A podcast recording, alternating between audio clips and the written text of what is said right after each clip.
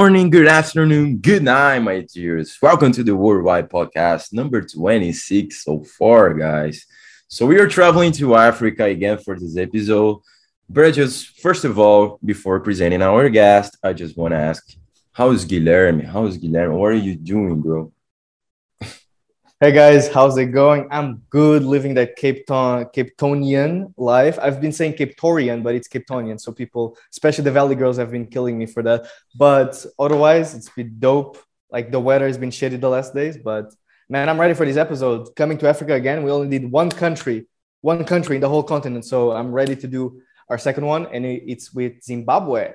So let's get into it and presenting our guest, amazing guest, Dumi, my co-worker in Felden Company. How are you, man? How's it going? Hey guys, all good. Thanks for having me on the platform. I'm really stoked.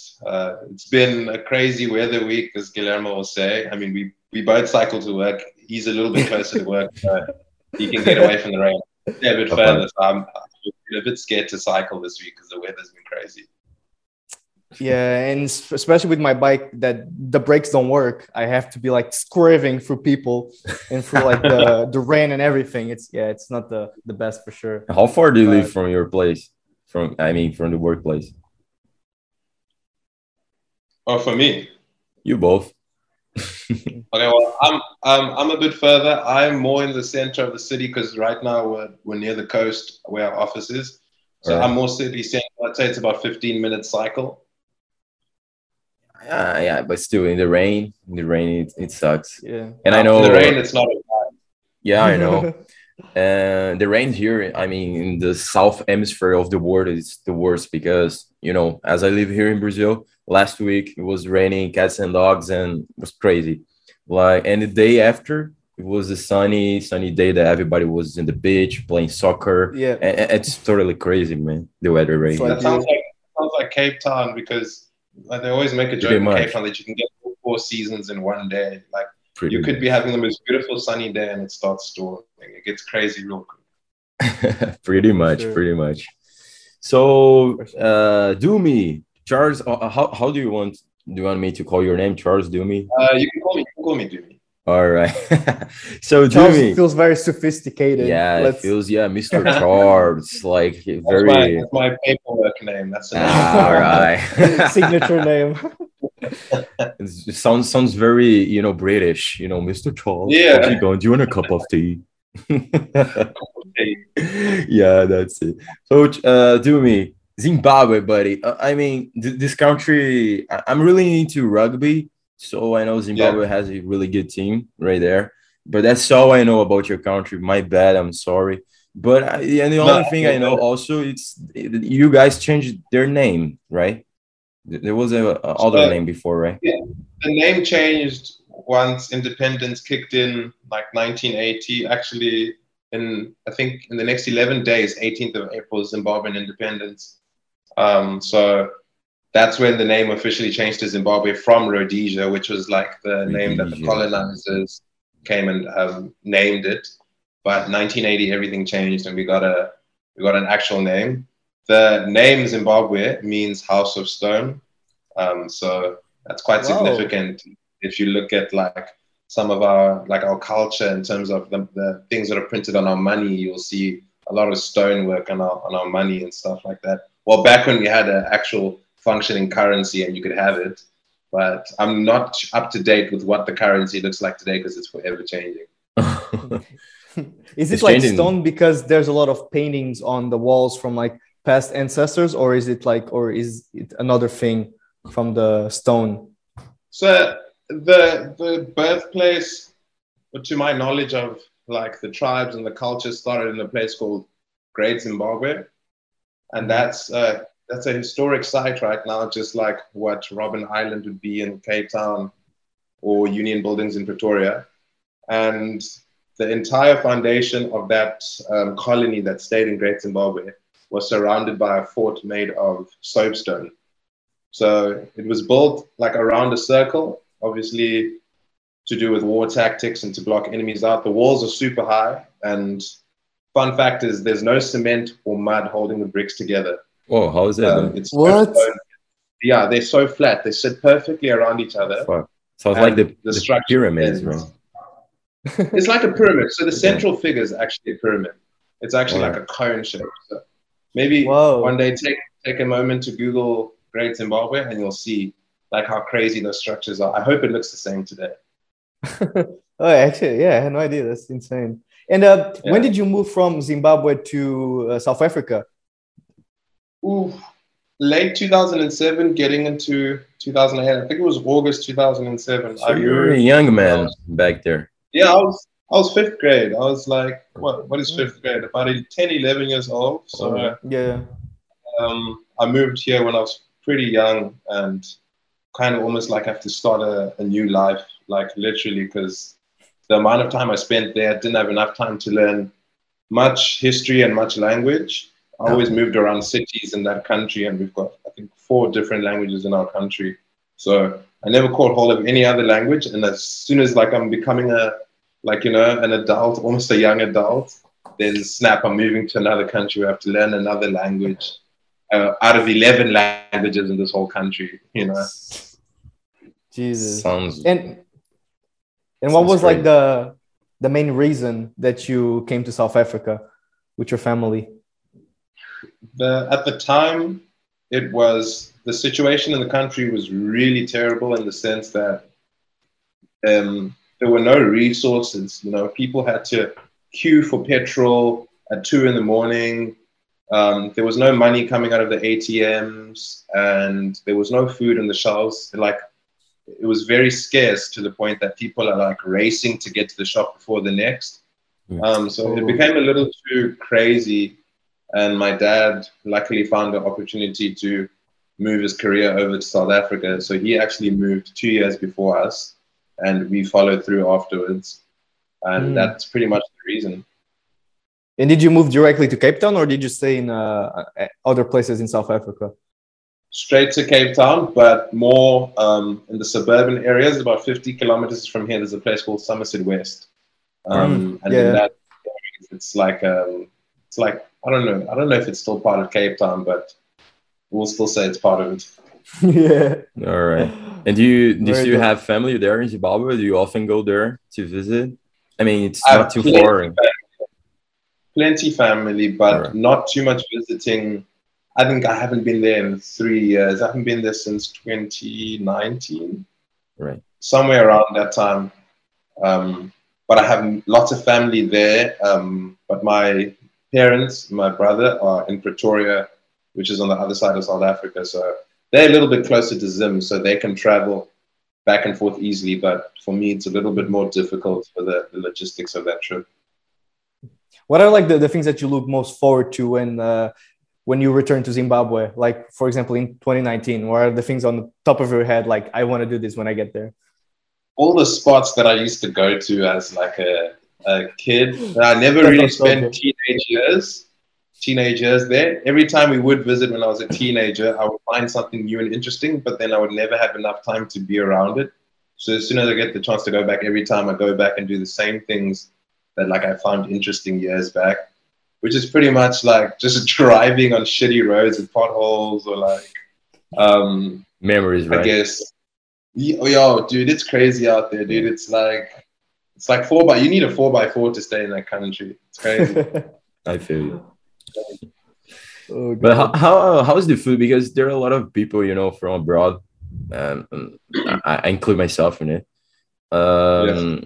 I mean, that they think that the food right there in South Africa or the whole continent right there, they are similar. So how is the food shock of you, you know, being from Zimbabwe that you got by getting there in South Africa? Did you get any shock that the foods are similar? How's the feeling? There's a couple of similarities. There's one meal that South Africans, Zimbabweans, I think Africans in general, we share is South Africans call it PAP, P-A-P. In my country, we call it sadza, which is maize meal. It's a maize meal mix with water, and it like makes a fluffy white, like almost like a mashed potatoes, but a bit more tangible and like more texture. So we share those meals and similar. And otherwise, everything else was a bit new to me in terms of like McDonald's. McDonald's was new to me. Like, right. I think KFC was new to me. Like, having that kind of stuff was mind-blowing. And also being in Cape Town, which is also a crazy area for food, let me tell you that much. There's Cape Town has a variety of, like, delicacies, like, from the local, like, cultures that are here. And one of the first things that blew my mind when I came here was a thing called a Gatsby. So I think I've tried to explain it to Guilherme before. But yeah. It's like a large baguette roll that's stuffed with, like, chips and, like, a sauce or, like, a gravy sauce and whatever meat you want. So, like, there's, like, a chicken Gatsby. There's a masala steak Gatsby. There's just a chips Gatsby. And that thing blew my mind because of the size, how cheap it was, and, like, it's almost scattered all around the city. Like, in Europe, you have a doona kebab stand. Like, almost yeah. Sounds like, you know, for cutting a hangover, right, after drinking a lot, sounds like this meal for, you know, having right after you get, I think that's a crazy hangover meal, bro. All the starch that's in there, like the potatoes and the bread. All right. And, like, you'll go straight to sleep after eating. Cutting the hunger right away. That's cool. That's cool. Yeah. But it is true. I do see a lot of Gatsby places like the doner kebabs that you talked about in Europe. They're, like, scattered around every place.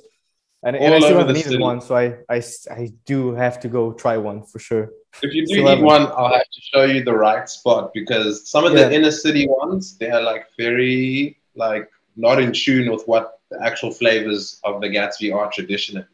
So you'll find a little bit of experimenting in flavors, and you're like, oh, this is not working out. Like, why do I have chicken biryani in a Gatsby, or why do I have a chicken curry in a Gatsby when that's not how it really rolls? Yeah. For sure. 100%. Sounds awesome.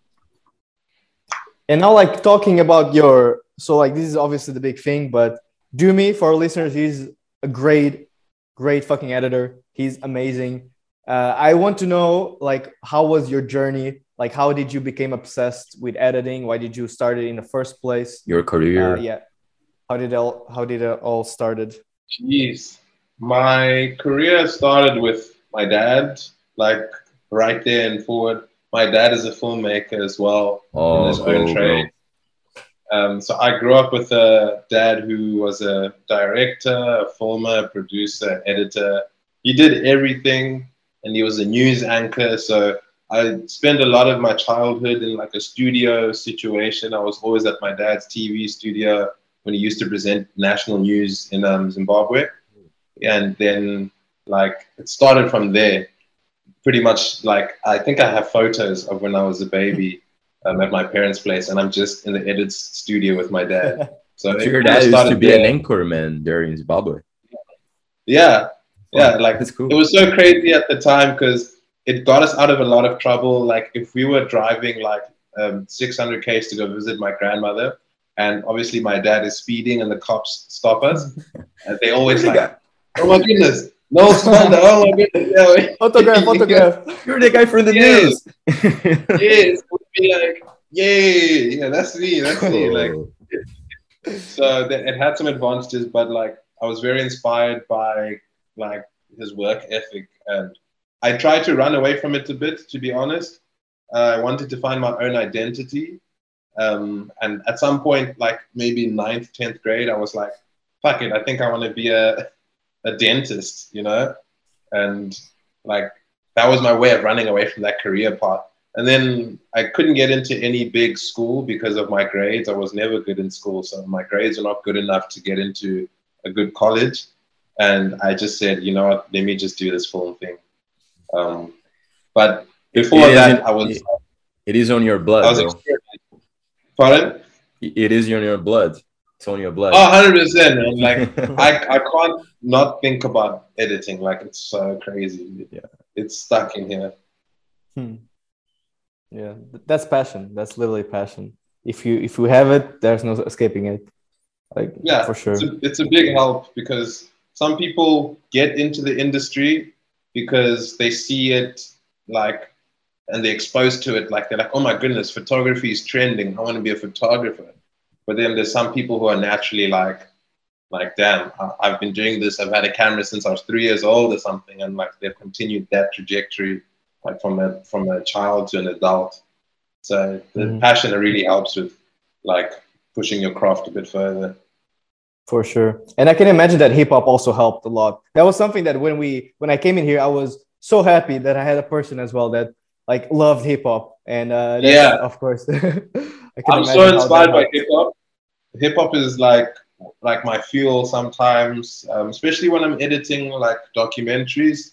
There's times where I'm like trying to figure out the mood for a scene, and I'll go straight to like a hip hop track just to build my scene on. Because obviously it's a copyright song and we can't use it, then I'll swap it out. But at least it's helped me create a rhythm pattern that I'm going to use. I think Guilherme and I have a similar taste in music, so it was interesting to hear someone else who liked Playboy, Cardi, and Juice World, and like it was amazing. For sure, especially because there's not many rappers that come here to play. So I guess like the culture is not as big in South Africa as it would be like some countries in Europe where rappers are always coming, especially the UK. I mean, the UK is massive on hip hop. Even they have their own style. We're so jealous about that like the rest of the world gets concerts and these big artists coming, and we only get like maybe one every 3 years. Yeah. And they go always to the festivals, right, where it's full of people and fucking expensive. They go to Johannesburg. They never come to Cape Town unless they come to this festival called Rocking the Daisies, which takes place in Cape Town around October time. But you'll always find out, like, I think Migos came. They played in Joburg. Travis came. He played in Joburg. And some other cats came. Last month, Earth Gang, I don't know if you're not familiar with them, but Earth Gang was in Cape Town last month. So like, every now and then, they're coming to reconnect with Africa, a lot of the black musicians. And what about the local ones, the rappers? I mean, you got a bunch of... The local rappers are really cool.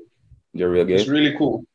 Yeah, I mean, not as big as Joburg. Joburg is really good at promoting artists, like the work ethic there. But Cape Town's got a really crazy culture in terms of rap in this particular genre, Xhosa rap. So Xhosa is one of the 11 languages in South Africa, and it's about 80% like the language predominant in Cape Town. So we have a lot of rappers who speak in that language, and that culture is growing so big. Like the music events for underground artists are like probably a lot better than our A-list artists. Like in like the rest of the country, because like people have so much passion for the style right now. Like it's like that's where they want to be. 100%, I see it. And just Cape Town just seems so much more appealing than Johannesburg for artists to come here. I mean, they have so much to do. Like imagine getting paid and for the stay and just for the concert itself, and being in like a place like Cape Town. I don't know why they just don't come here more often. I guess it's just like PR, like promotion, that kind of stuff. Because venues, they exist. Sponsorship. For sure. Yeah, it's an expensive city. A lot of people are turned away by the fact that they can barely afford to live here. And if you can't have a place to stay, it means you really can't focus on work because you're always worrying about how much money you need to continue staying in the city. But Joburg, people live a more like relaxed life in the sense that rent is a lot cheaper in Johannesburg. What I would be paying for rent at my current flat, I could get a 2-bedroom apartment in Joburg, which like that's already like let's say half the price in the sense that 1 bedroom is this amount and 2 bedrooms is the same amount in the 2 different cities. So rappers want to be in Joburg because it's like it's cheaper to live there. Studio time is probably a lot cheaper, and you get to work with a lot more people. The variety is there. No, for sure. I feel like people need to share apartments in here in order to like live. Yeah. Especially like in Seapoint where I'm like, I cannot imagine how the whole apartment that I'm in would cost if it was only me. Like it's, it's insane. I mean, you hear a lot in Cape Town, someone be like, oh, my flatmate. It turns out everybody's got a flatmate. Everyone wants to split that rent and share that cost. It feels like New York in a way. It feels like New York because everybody in New York always has like a flatmate. Because it's impossible to live in Manhattan. That's the culture. That's the culture. It's like cut costs. At all costs, cut costs. Sure. Like if someone show up saying, "No, I'm going to my flat," he's definitely rich or he's into some scams or kind of stuff. He's got a crypto scam going on in the background. Sure. Just one and all. Cape Town.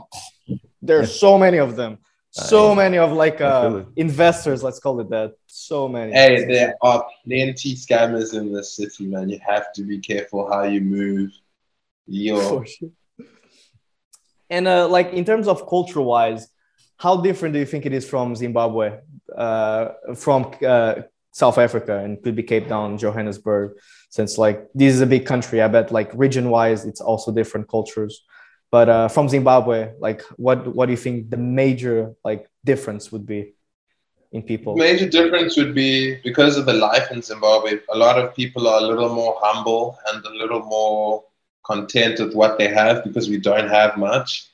I mean, maybe it's building up to become a better country, but it's taking a lot of time, you know, like, so when I see that humbleness from my country and then I come here and you're in an environment where people are putting themselves first kind of thing. Like everyone is like isolating themselves. Like, dude, I do this for me. Like people are very like self-conscious about their appearance in this city, especially. So I find that a lot of people seem to be stuck up, and yeah, it's very hard to find the right people that you can gel with and have a genuine friendship with. So I'd say there you're going to find a lot of honesty and a lot of humble people in terms of a culture. For sure. I feel individualism and just self-centered people. So many of those in here. That's one. Yeah. One. And obviously like the obvious for me when I first came in here, which was my biggest surprise. I had no idea. And Dumi, you will always talk more about this, but the racial problem that is in South Africa, the divide, the divisiveness between black people and white people. Like I will say, like Portugal is not a perfect place. Obviously, it's the third country with the most black people in Europe. I think it's England. I think it's England, France, and then Portugal.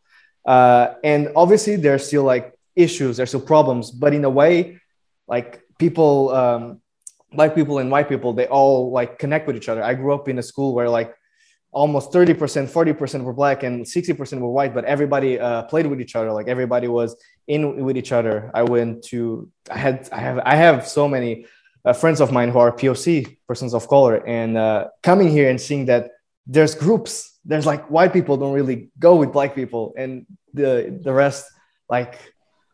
Yeah, it's quite a generational thing. 'Cause when you look at like, I would say, the age group that I'm in and lower, a lot of people are so open to being friends, and then you discover, like, as you get older, that's when it becomes groupy, and people have their pockets of, like, you know, there's some white people here. This is like, we can't go to this drinking place. There's too many white people there. It's like these kind of like cues and things and like that we say. It's like it's also racism, you know. If you think you can't belong in a place just because like there's a lot of white people there, then that gives you a big signifier of how it is in Cape Town. And yeah, you start to find that people are like, they fend for themselves. So you'll find white people can do stuff for white people to help white people, but a lot of the times they won't be in a position to help another person of color to get to a better platform. So you find like more POCs giving advantages to POCs because you know, no one else is going to open that opportunity.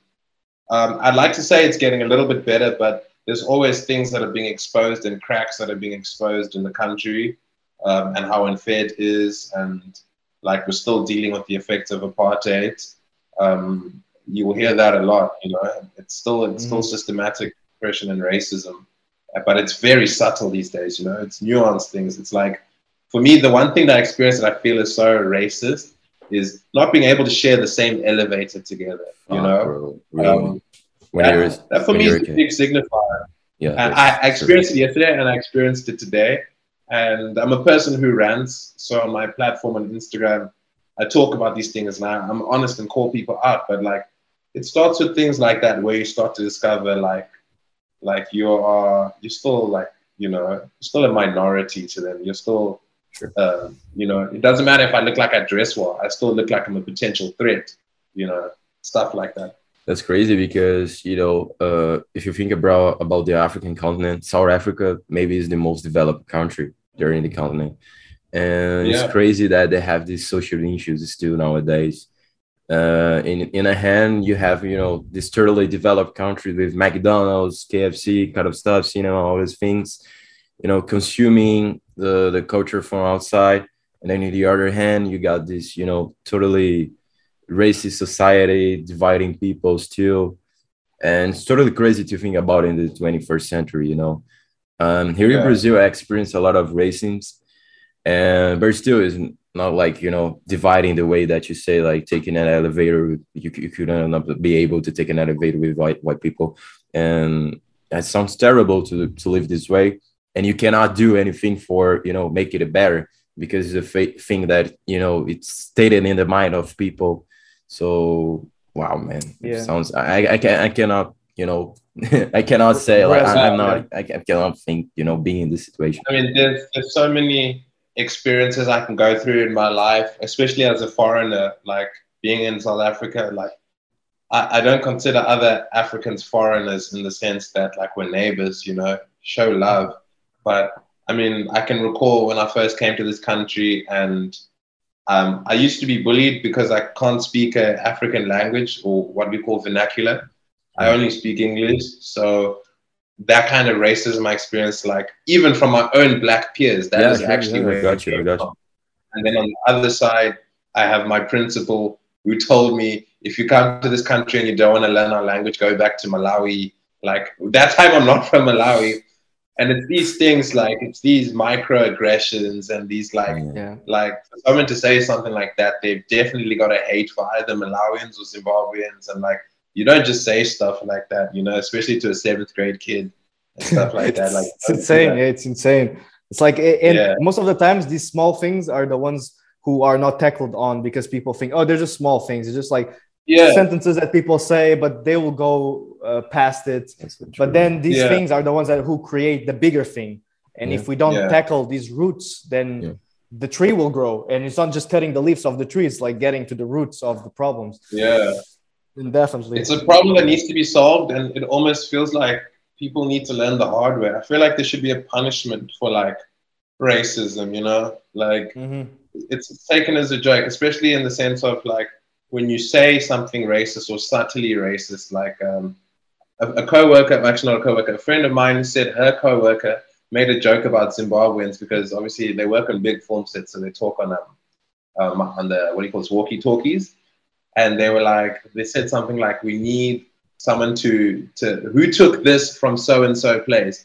And the person responds in it, intercom, ask the Zimbabweans, they're good at stealing. Like, it's nuances like that. Like, small things, you're like, okay, like, is this the idea you have of these people? Like, where do you get this idea from? Where's it generated from? And these kind of things need to be punished. People need to understand that, like, you know, it comes at a cost of, like, me emotionally dealing with it or that person. And then, like, this person needs to learn that, you know, there has to be consequences for things like this that should be considered a crime. Yeah, for sure. And just the inequality as well. I felt, at least I kind of feel weird that when I go to a restaurant, all of the servers are POC. And when I go to some place, all of the servers, like, just the employees from, like, these very... like shitty jobs in a way, they're all POC. And I just feel like, am I like, I understand my privilege here, but I just feel bad, because just I feel like you know, like, people are not getting the same opportunity, right? I feel the same way, man. I always say to my girlfriend, like, I hate being called sir by someone that's my brother, that's the same color as me. Like, I hate being called, how are you doing, sir? Is everything good? So I hate that, man. Like, I'm not your sir, bro. You are your own man. And, like, it feels weird. I mean, when I went to Europe in 2016, I went to Germany. I was so shocked that the people working at the tills in the store are white. You know what I mean? The servers at the restaurants are white. The chefs in the back are white. And I get maybe because it's, like, more white people in Europe, but, like it almost feels like in South Africa, all these like, low-skilled jobs are reserved for black people. Like, you're almost destined to either be working as a shop teller, as a parking meter person. Maybe, Guilherme, you'll notice in the city, a lot of people wearing the orange and blue, like, visibility jacket, the parking meter people. Those kind of jobs are reserved for black people. Whereas in Europe, a lot of white people do this job and black people. Yeah. No, actually, Dumi, I'll tell you something that I actually like was very surprised. In Europe, a lot of countries in Europe, I'll say, we don't have like lower jobs. Like, for example, we don't have people pumping gas onto our cars. We don't have a lot of grocery stores. We don't even have cashiers. For example, we don't have people bagging groceries at the grocery store. Like, we don't have these types of jobs because... Yeah, because people just don't want to do those jobs, and people, in a way, like not just study, but they just go to the other like upskill jobs. And in Portugal, so you got the opportunity there. Yeah, I guess. But like in Portugal, for example, we have so many POC people working at like higher like type of jobs, like banking. Even our prime minister is black, and these kinds of things.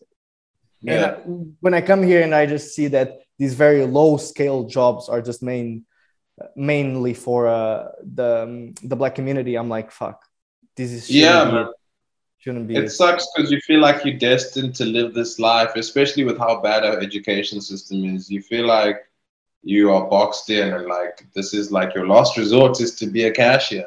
If you don't have good grades in matric and you don't have a connection to get into a quality university, then you're either going to be unemployed or just making bare minimum wage. Like, the minimum wage is rubbish, man. Can imagine. And just like plain interactions. I just feel like the first thing would just be interactions. Like, I just feel bad because every time I interact with a POC, I'm always like super like casual. I don't know. And they're always surprised. And that is good for them, but that is not good for me because I feel like this should be the norm. Like, this should be how it's supposed to be. Like, always just saying, like, I don't know, just good morning, just having a conversation. And they're like, they act surprised because in a way they feel like they're just there to do their thing and just, just pass on. And yeah, man, it's a crazy life. And you, like what you said earlier, like, this is the 21st century. How is this still a trend? How is this still existing? Yeah, for sure. Weird. For sure. But yeah, now going back to your rants on Instagram for viewers, changing the topic, literally completely changing the topic, but no, for sure. Dumi is one of the funniest people and just genuine people on Instagram. He does the funniest rants, and they're not even skits. They're just full-on rants about like real shit. Just they're literally about real shit. So I'm a very vocal person. I think from a young age I learned in the kindest way to not give a fuck, because, you know, I kind of feel like I've been through it all, like all that bullying and whatever. Now I'm like, okay, it's my turn to just not give a fuck, you know. So about that mentality, if something pisses me off, I'm ready to call someone out about it. Like, we're going to talk about this. If, like I said, someone didn't want to get into the elevator with me, like, I'm going to talk about that because people need to be aware of that. So I'm almost like a person that likes to make people aware of like transgressions and like all these things against like either people of my color or just like maybe like people, whatever the trend is in Cape Town, I'll make fun of it. So I'm very just honest and open, just pull my phone out and just talk, and probably takes 5 minutes and I'm done. And, and then it just blows up for like a day. No, and it creates a conversation. I think that's the most important thing. Like, people are scared to talk about certain topics that are important because they're like, oh, this is taboo, this is controversial, blah, blah, blah. But when we talk about these things, it creates a discussion, conversation, then it probably, hopefully leads to something bigger. But we have to start somewhere, I guess. And that's, you got to start somewhere. It starts with being honest with people. Like, there's a lot of dishonesty. I don't know if that's the word in Cape Town. People deceive each other in terms of lifestyle and, you know, friendships. So you got to just learn to be honest, and people appreciate honest people. Often when I post a rant, I'll get a lot of story replies, and the common response is like, dude, I feel the exact same way, or I always wanted to say this, but I'm too scared to say this. So you will start to find that there's a lack of, like, you know, honesty here. And people actually are craving honesty. People are like, well, I want you to rant more. I want you to say some real things. It's almost like they're living through me, through my voice, like to say, well, dude, can you talk about this? This is pissing you off. Can you talk about this? I'm almost like that. But I don't take too many suggestions from my rants. It just happens. But when it does happen, people are like, oh my God, I feel the same way. Like 100% of the time it's like that. For sure. Amazing. I mean, straight on. You know, getting the courage to say what people, you know, are kind of, you know, sometimes even shy to say, you know. So yeah, that's the way. That's the way to do. Yeah, I gotta be honest with your friends and everyone. Mm-hmm. It's most important. Sure. And now, like going back to Zimbabwe, just to talk a little bit more about obviously your country. What good memories do you have when you were like in a kid, like 4th grade, 5th grade, when you were there? Back in China. That you like places that you went to. I know that like one of the 7 natural wonders in the world is in Zimbabwe. So Victoria Falls. Victoria Falls. My friend is actually visiting there. He sent me a video. I was feeling so nostalgic. But that's one of the big places that I loved going as a kid. My dad is always into like taking day trips and like when the opportunity is there to take a trip on the weekend. So we did a lot of driving as kids, like just listening to music. That's where also my appreciation for music comes from, is that I've always been listening to music in terms of like, it's just in the car, it's just there. And like, you know, I gravitate towards it. But I mean, as a kid, I used to just like adventure a lot. I stayed in a cul-de-sac, so I had like a group of friends as well. And it almost felt like I was living Ed and Eddie's life, you know, like your friends are all in this one circle in the street. And like, I think if I could relive that, I would do it like 10 times over. Like that was like the best time of my life living in that place. Oh, cool. It sounds like having a group of friends where you can just like do shit together, like explore. Let's just go to this abandoned place. Yeah, this adventure. Like I mean, that's we were fairly naughty. We used to have a back area from the cul-de-sac in the bush where people like would dump beer bottles and like a whole bunch of trash. So we would always like just go like, we'll be like, do you guys want to go break bottles? So we just walk around into the bush. Everyone gathers a bottle. Everyone gathers a couple bottles, and it's just like it was just like stress relief. I didn't have stress as a kid, but just throwing that's all you needed. The wall. Yeah. I wish I could do that as an adult. Yeah, me either, bro. Me either. I have that every day of my life. Oh, yeah, just being a kid, just like doing stuff. Yeah. Imagine if I got this power, I'd definitely go back to kids' time. Definitely. Yeah. I mean, if I could do it for a day, 100%, but I don't think I would like to restart the journey of my life. No, I think some people, depending on their lives, they'd be like, oh, I would do it again. But there's certain parts where I'm like, oh, do I have to go through that again? Like, but sure. To be a child in the cul-de-sac breaking beer bottles, any day, any damn day. Damn. Oh, yeah, cool. While you were saying all those things, I was thinking about that movie, Stand By Me. So I was imagining you and your friends, you know, kind of going to trails and looking for, you know, things. Yeah, fuck. It sounds very much like my childhood. So, yeah. Cool. And I hope one day when I get to make films and long movies that I could relive some of my childhood adventures in a film. You know? That's a good thing about filmmaking, literally. Right? Going you back can project time. Your like your memories in your life in a way into the film and just explain to people what you went through and the things that you really liked and those kinds of themes for sure. I mean, I always just I have such a vivid imagination, so I can just go back to those days. I think I could like mentally I can just be there, and then I think I could just know what to make as a film, you know, in terms of like, my life. No, for sure.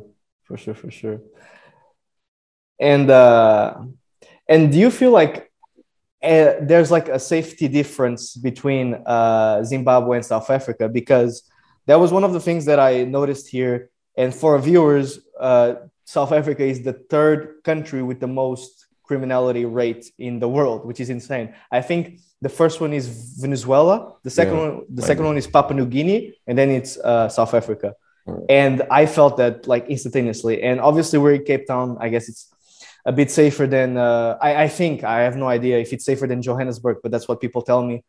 I mean, the entire country is a very, very dangerous playground. Like I would say Seapoint feels a little safer because of the amount of attention that's put on this area for protection. You know, you'll never find this kind of protection, this amount of patrolling guards in, let's say, a suburb like Kailicha or Gugulethu or Langa, which are considered our quote-unquote ghettos.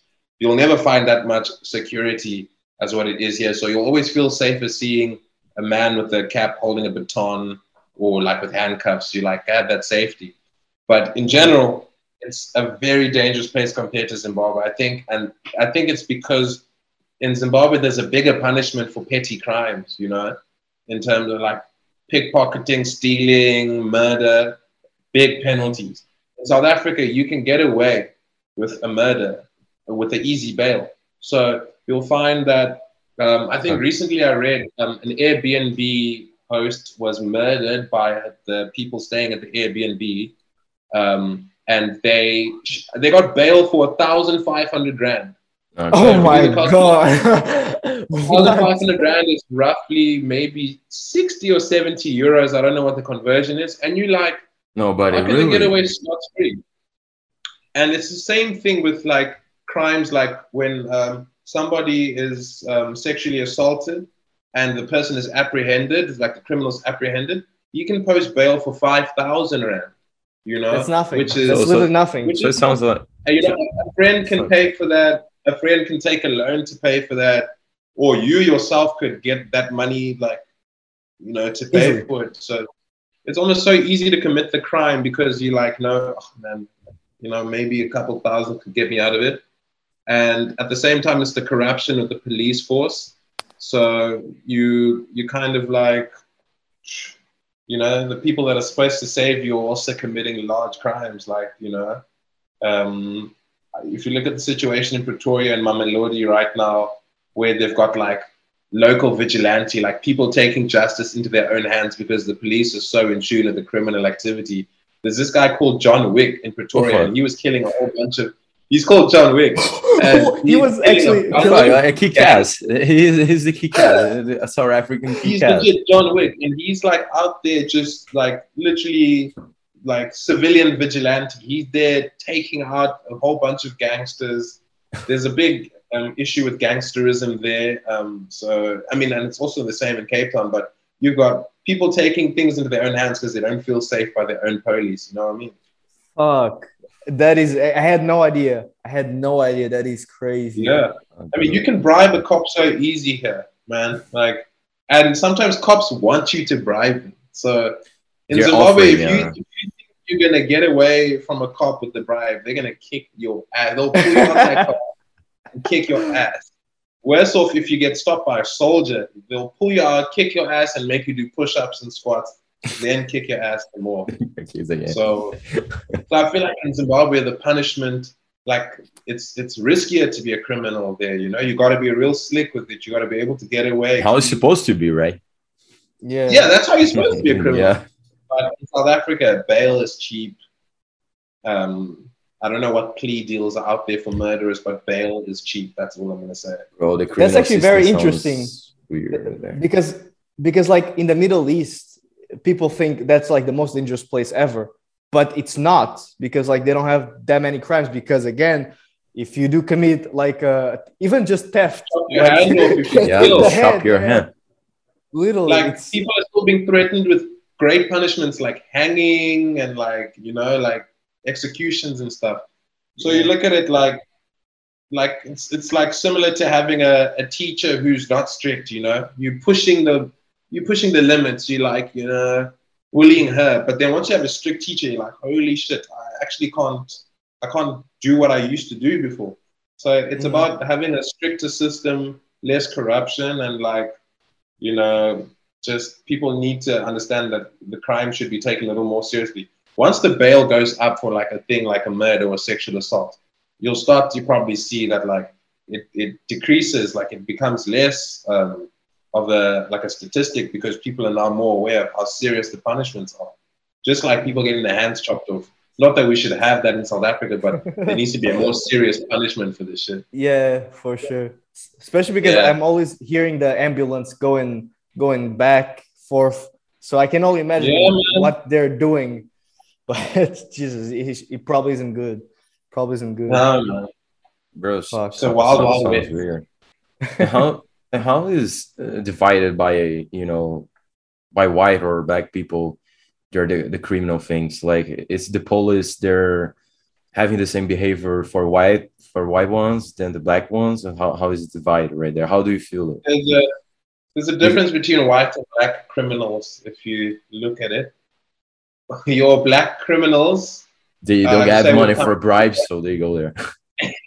I'll tell you, black criminals come in two categories, or your POC criminals come in two categories, which is like, obviously, your regular hijacking, big crime, money theft, and then you get your politicians who are like stealing money from funds and like, all that kind of stuff. Then you also have like crooked white, people who like, especially in the political system as well, or just in general with crazy deals around the country. Like, there's a lot of criminal activity coming from all sides, but in terms of like gun crime and hijacking and, robbing from those money transfer vehicles, a lot of it is committed by POC criminals.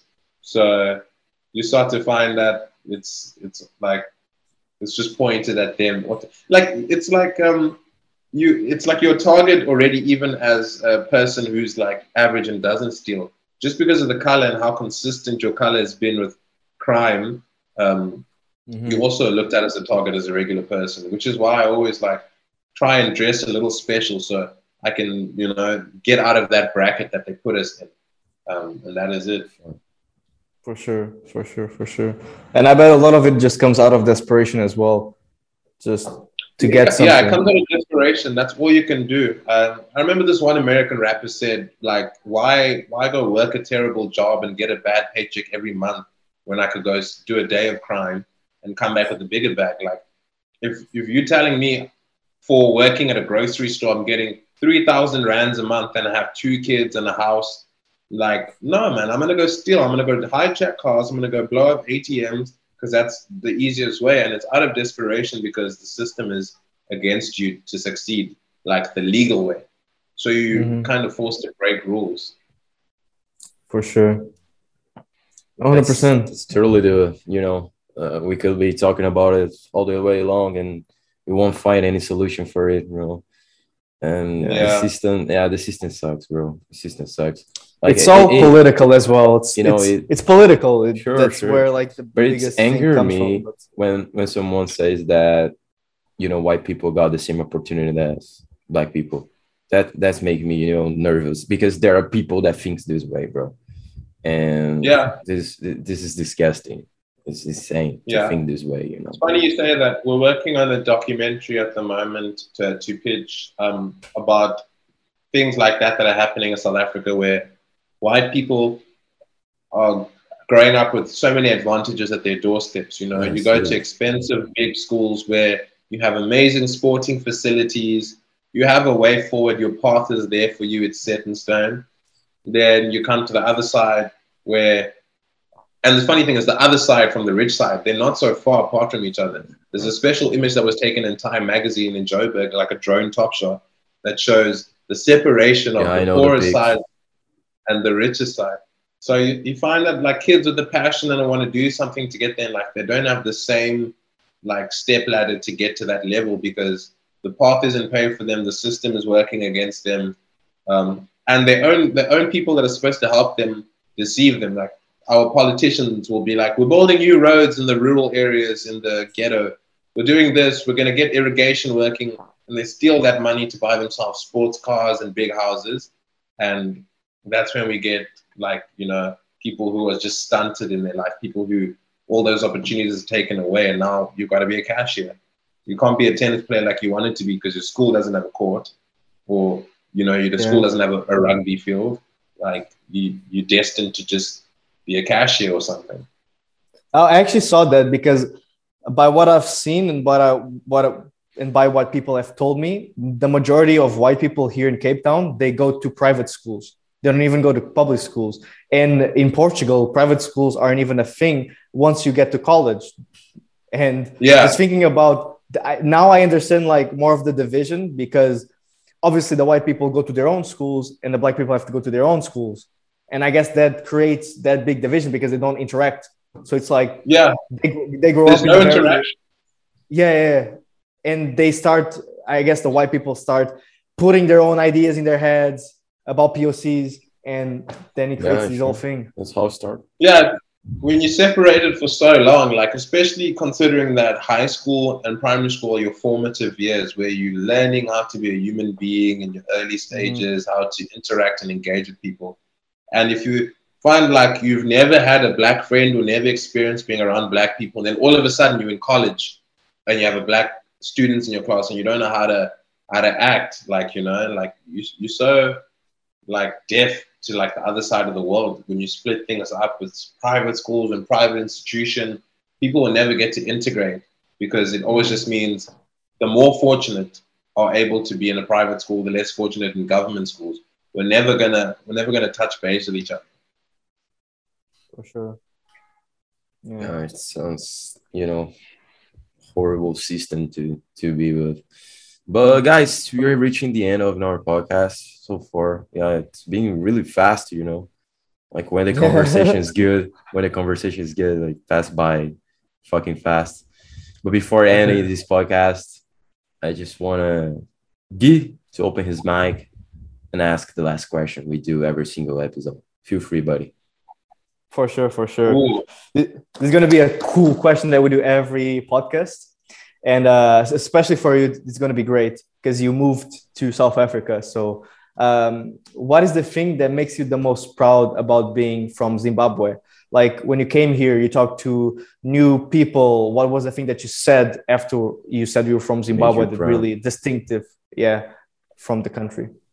Well, one thing that made me proud and makes me proud, I would say, is like the resilience of my people. We don't give up easy, you know, like there's always a fight to get out of the worst situations. And I feel like we are always the most positive people. So I think I'm really proud that like a country that goes through that much like Zimbabwe has and is still going through, people are still so positive on life, man. Like, it's crazy. And if I compare it to here, a lot of people aren't positive about their futures and there's a lot more advantages. But with my people, I feel like there's positivity, there's happiness in all kinds of situations. I don't know where it comes from. And I don't know if we're built and designed like that, but like we are such loving people. And I'm proud that when someone else says, oh, you're from Zimbabwe, your people are nice from there. Like that kind of shit makes my heart go like, okay, like I know where I'm from, I love where I'm from, and like I can appreciate it. So you'll always hear good things about Zimbabweans, and like that's what I'm proud about, is that we've kept such a great reputation with our positivity, and it's you know, it's spread to the world, and people know us for being like that, you know. So I would encourage you to go and experience that pride. One day visit Zimbabwe, go and experience a tour guide who's passionate about your interest. Go experience like corner markets that are passionate about new people in the country. It's like, it's such an experience. And like, I think even want to go and live that again. You know? Yeah, it's all about your heart, bro. It's all about what you got right there, your roots, everything, you know? So, I mean, I shared the same thing as being Brazilian. When I met a Brazilian outside, that's the feeling, you know. We got a bunch of problems right here, but still, when I go abroad and I say I'm Brazilian, people got happy, you know, immediately. Yeah. So yeah, that's the thing I want to, you know, to spread whenever I go. Yeah, for sure. It. So guys, well, thank you so much, Dumi. Nice to meet you, first of all, buddy. And wow, thank you so much for being a guest to this episode. Know that you represented very well your country, your people, you know. 100%. Yes. So yeah, bro, thank you so much. And Guy, one more time, right. Thank you so much, bro. No worries. It's a pleasure. Thank you for having me. I'm excited to listen to this when I'm working. For sure. If I'm talking, 100%. For sure. My listeners, see you next week. Take it easy. We'll see y'all. And that's it. Bye-bye.